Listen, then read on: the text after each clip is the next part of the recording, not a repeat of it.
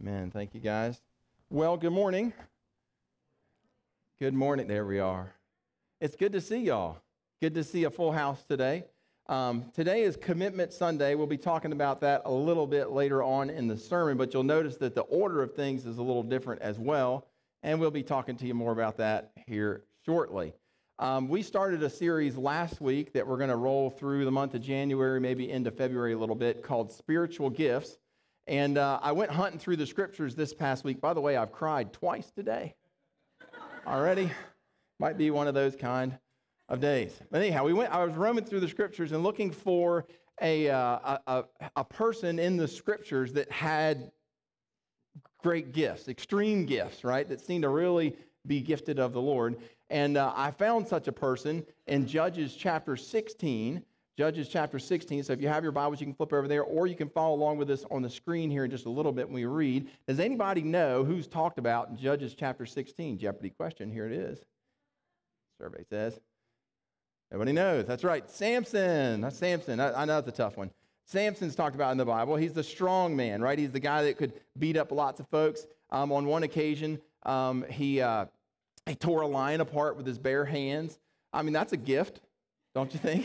Um, he beat up one hundred Philistines, killed one hundred Philistines in battle all by himself with the jawbone of a donkey. Again, that's not something he did just because he had gone to the gym a couple of times that week. Um, he was an extraordinarily, supernaturally gifted person. And so I want to take a look at his life a little bit as an example of somebody who was extraordinarily gifted. Now, in Samson's life, when we get to Judges chapter sixteen, he meets up with this gal named Delilah, and she's been kind of bad news for Samson from the time that they met. But uh, anyhow, they're they're they're together, and and Delilah keeps asking him, "What's the source of your power? How is it that you're so strong, Samson?" And so he feeds her these lines about, "Well, if you take some rope and you rope and you and you wrap me up Uh, with some fresh twine, uh, when I when I wake up in the morning, I'll have lost all my strength." And so she, during the night, gets some fresh twine, and she wraps him up while he's sleeping. I'm sure he's maybe, you know, one eyeball open, like, ha-ha.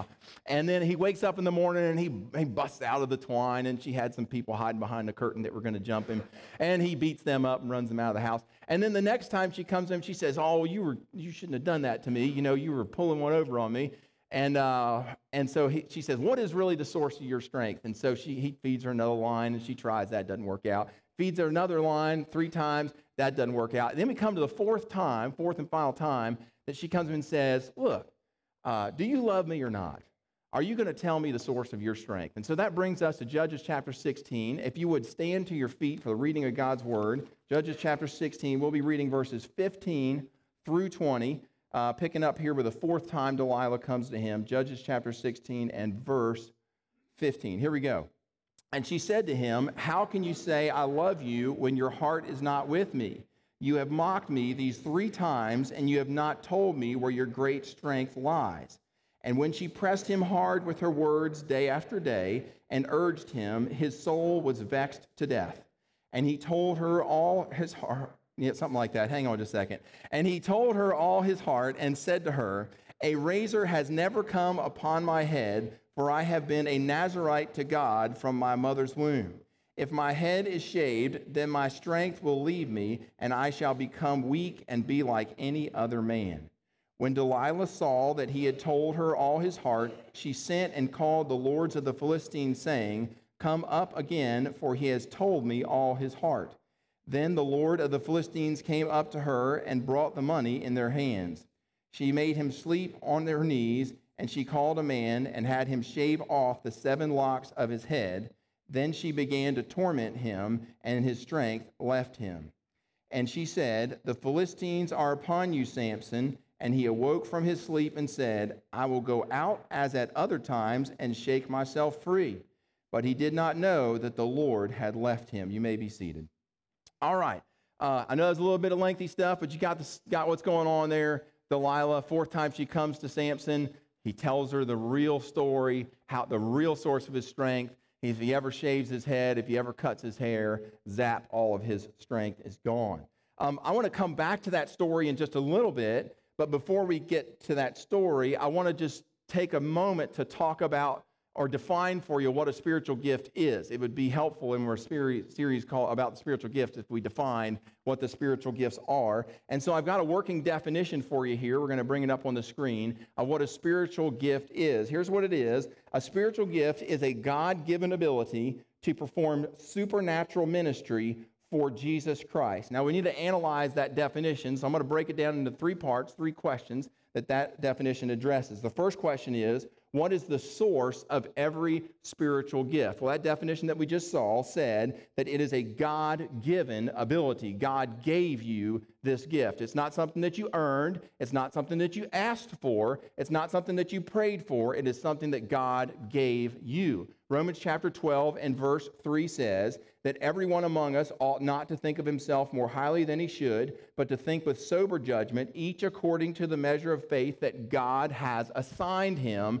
And he's talking in this chapter all about spiritual gifts that God has assigned to each of us, these gifts. First Corinthians twelve and verse eleven says that when it comes to spiritual gifts, all these are empowered by the one and same Spirit who apportions to each one of us individually the, um, and the Holy Spirit as he, the Holy Spirit, decides. And then a few verses later, verse eighteen says that God has arranged the members of the body, individual believers in Christ, each one of them as he chose. They're talking about spiritual gifts. So these verses confirm to us that God gives us these gifts, that he has arranged these gifts individually for each of us to have, that God gave them.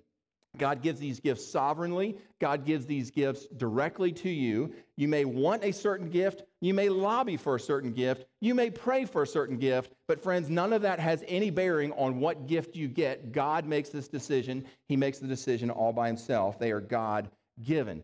So, second, what are the nature of these gifts? They are God-given abilities. What is the nature of them? They are supernatural gifts. They are not natural talent. They are not natural abilities that you have. These are abilities that you have because of the Holy Spirit. Friends, at any time that you are using your, your spiritual gift, you are involved in a supernatural happening. When a person is using their spiritual gift properly, the Spirit of God himself is supernaturally flowing through that person. The Spirit of God is supernaturally touching lives at a level deeper than any natural talent could possibly touch. I don't know if any of you all have ever been involved in prison ministry before. If you've ever been to a prison before, maybe you were there visiting some folks at the prison. And one of the things that prisons have is they have on staff, or I don't know what the retainer I, you might call it, are psychiatrists. And the psychiatrists will come in and they'll sit down and they'll talk with the uh, with the prisoner or with prisoner with the inmates, and they'll have conversations with them and they'll talk about them, talk with them about different things they've got going on in their life, talk with them about some of their problems. Um, but in many cases, when the psychiatrist is finished with that appointment, the prisoner is pretty much the same person after the appointment as they were before the appointment, right? Uh, nothing has internally changed on the inside of them. They may temporarily feel a little bit better about things, uh, but they haven't had a substantive change deep down on the inside. Now, one of our church members, Walt Light, where's Walt at? Walt's around here somewhere. Walt, cooking Walt. He cooked this morning. All the way in the back. There we go. Walt helps out with prison ministry. He's involved with a group of people that go to a prison, and they serve there. And uh, you unleash a guy like Walt in the prison talking to the very same prisoner that the psychiatrist had just talked to about the very same problems. And all. And what Walt witnesses is a dramatic, deep down on the inside, supernatural fallout, not just in the life of that one individual that he's speaking with, but in the life of all the prisoners around them, and the folks in the jail cells next to them, and the whole in the, in the, in the whole prison. You see, when Walt and his ministry team go in with their gifts of evangelism, there are people who give their lives to Christ. Why? Because a supernatural gift has been unleashed in that conversation between him and the person that he's talking to. Um, and people who are backslidden believers repent of that and turn back toward the Lord. Why? Because a supernatural gift has been unleashed in a conversation with that person. The Holy Spirit is flowing through Walt and his team and working in the hearts and minds and the souls deep down of the people that they're ministering with. Um, one person went in there with natural gifts, right? And they got what natural gifts can result with. Another person went in with supernatural gifts, and they got the kind of deep down heart change, soul change that supernatural gifts uh, render. Think of it this way. The songs of Gershwin, y'all know who Gershwin is, uh, great uh, composer. Gershwin can make people applaud, but the songs of people like Chris Tomlin and Carrie Jobe and Fanny Crosby can make people repent. because Gershwin wrote in the power of his natural talent, while people like Tomlin and Jobe and, and Fanny Crosby wrote in the power of their supernatural gifts from God. Where do gifts come from? What is their source? Their God-given abilities. What is the nature of these gifts? They are supernatural gifts. Finally, what is their purpose? They are God-given abilities to perform supernatural ministry for who? Jesus Christ. Is it up there on the screen? All right, there you go. You can't read it. That's right. That's, I'm sorry. Uh, but anyhow, for Jesus Christ. As we said last week, the purpose of spiritual gifts is for serving others, for building up the church, and for advancing the kingdom of God, and for promoting the Lord Jesus. First Peter four and verse ten says this. Peter writes, as each has received a gift, use it to serve one another. Friends, the only valid, the only proper use of any of the gifts that God has given us is to advance the glory of God, is to serve others in the name of Jesus Christ. If you're using your gift for anything else, you're using that gift wrong. If you're using your gift of mercy in order to build accolades and honor for yourself, uh, you're using that gift wrong. If you're using your gift of giving, God didn't give it to you so that you could win the applause of men as being a great philanthropist. God gave you the gift of giving so that you could use it as a blessing on behalf of the Lord. To sum up, spiritual gifts are not natural talents. They're not natural abilities that you and I have, like playing the piano or being a good athlete or being a good public speaker or having a generous personality. These are not spiritual gifts. They are merely natural abilities or natural talents.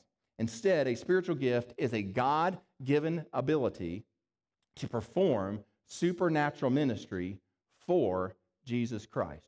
That's what spiritual gifts are. And I know that leaves you asking this question, the most important question.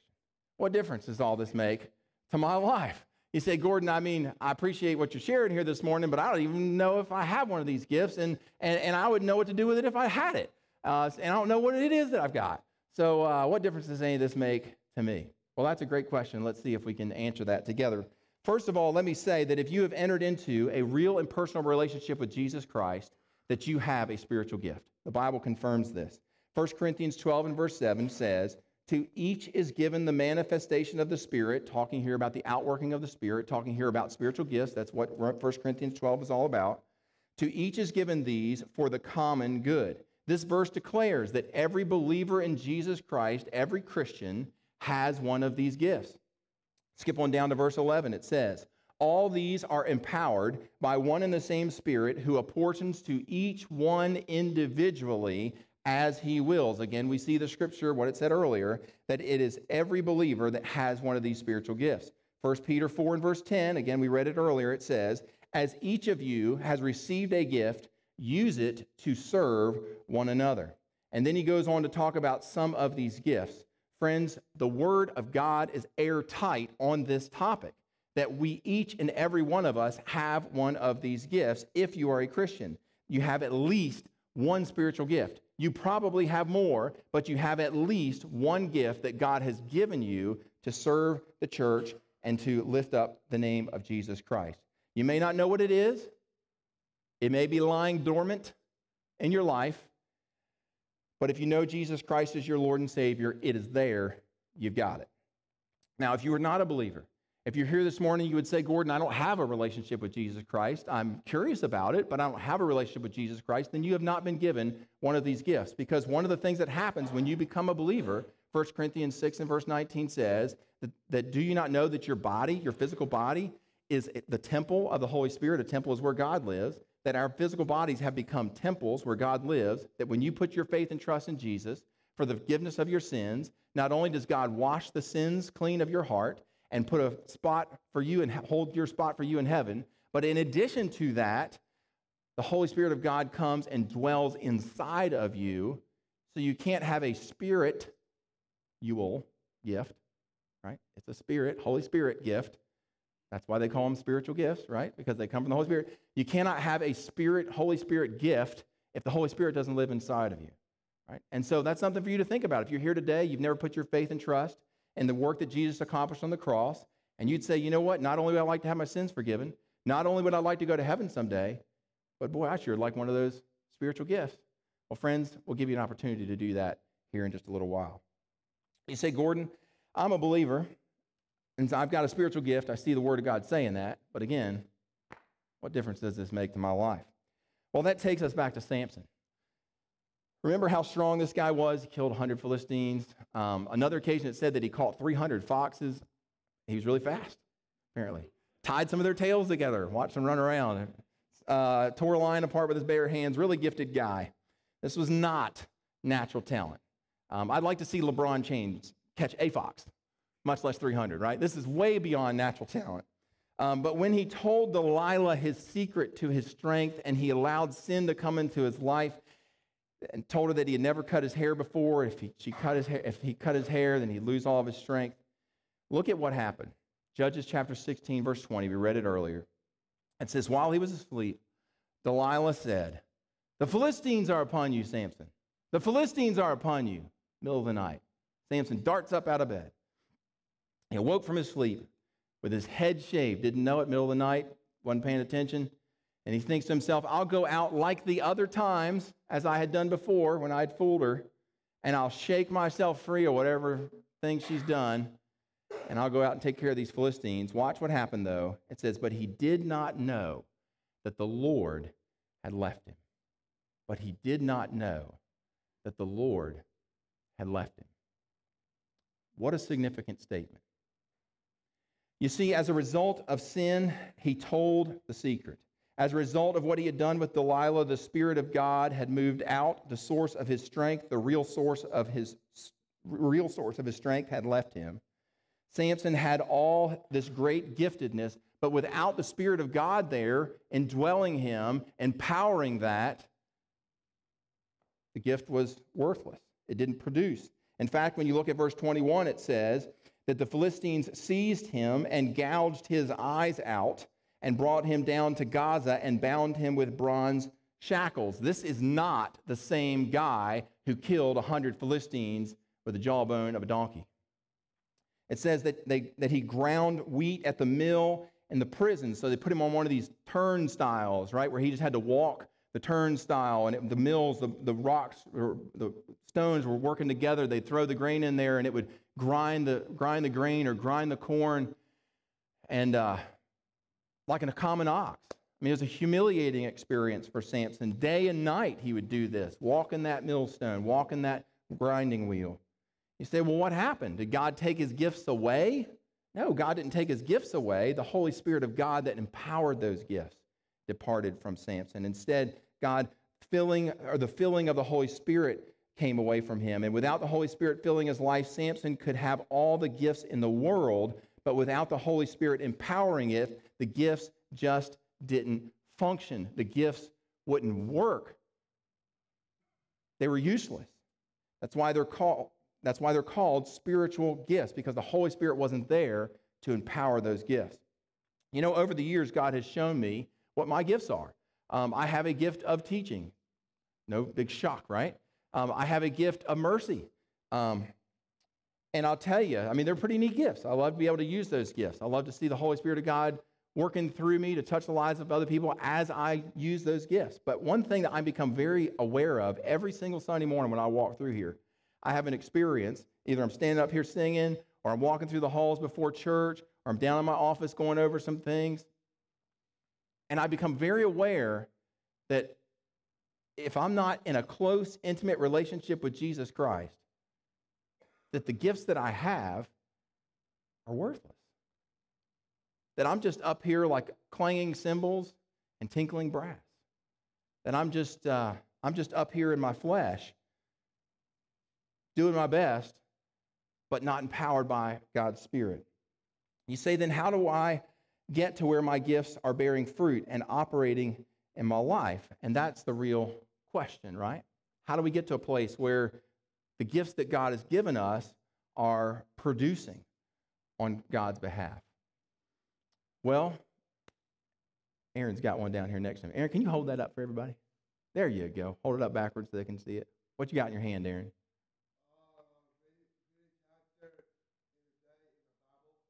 Okay, so he's giving us some of the particulars. That's your commitment card, right? He's already uh, talked today, by the way. He shared at the men's fellowship. Good man. Um, so, yeah, so we've got our commitment cards, and y'all receive those on your way in today. Um, the Little K kids and the Kidmo kids have got their little version, little green piece of paper that they've got. And then the teenagers have got their own version uh, that Kenny has prepared for them.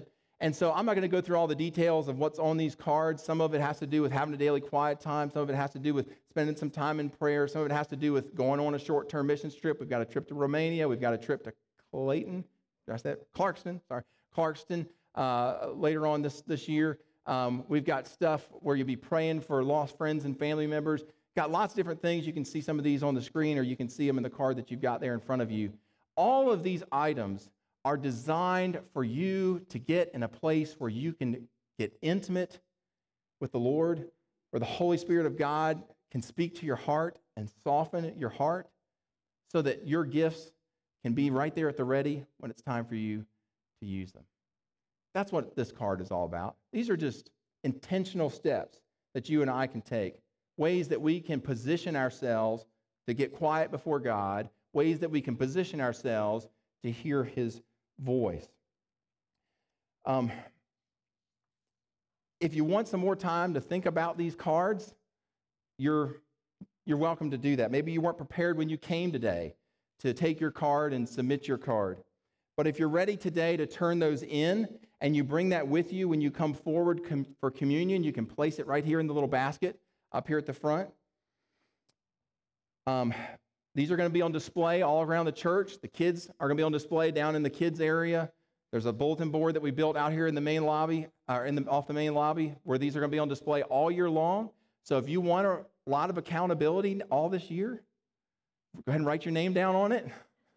Otherwise, Uh, just leave your name off of it, and you're just turning this in. This is just something between you and the Lord. But we're going to give you a little bit of time here in just a moment to think about which of the items on the card that you would like to circle. And then our kids from Little K and from Kidmo are going to march down the aisle. They're going to turn in their stuff in the basket up here at the front.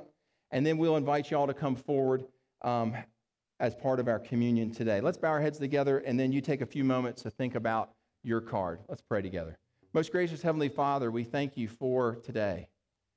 We recognize that it is a new beginning, that it is an opportunity for each of us to say, we want more of you in our life, Lord. We want your Holy Spirit to be alive and vibrant and working through us. We have some stuff on the inside of our hearts, Lord, that we need you to deal with. And over the course of this year, as we take these steps, we're going to trust, Lord, that you're going to set things right. Lord, there's some stuff that's going to surprise us this year. Some relationships that are going to be healed. Some people that are going to come to Christ.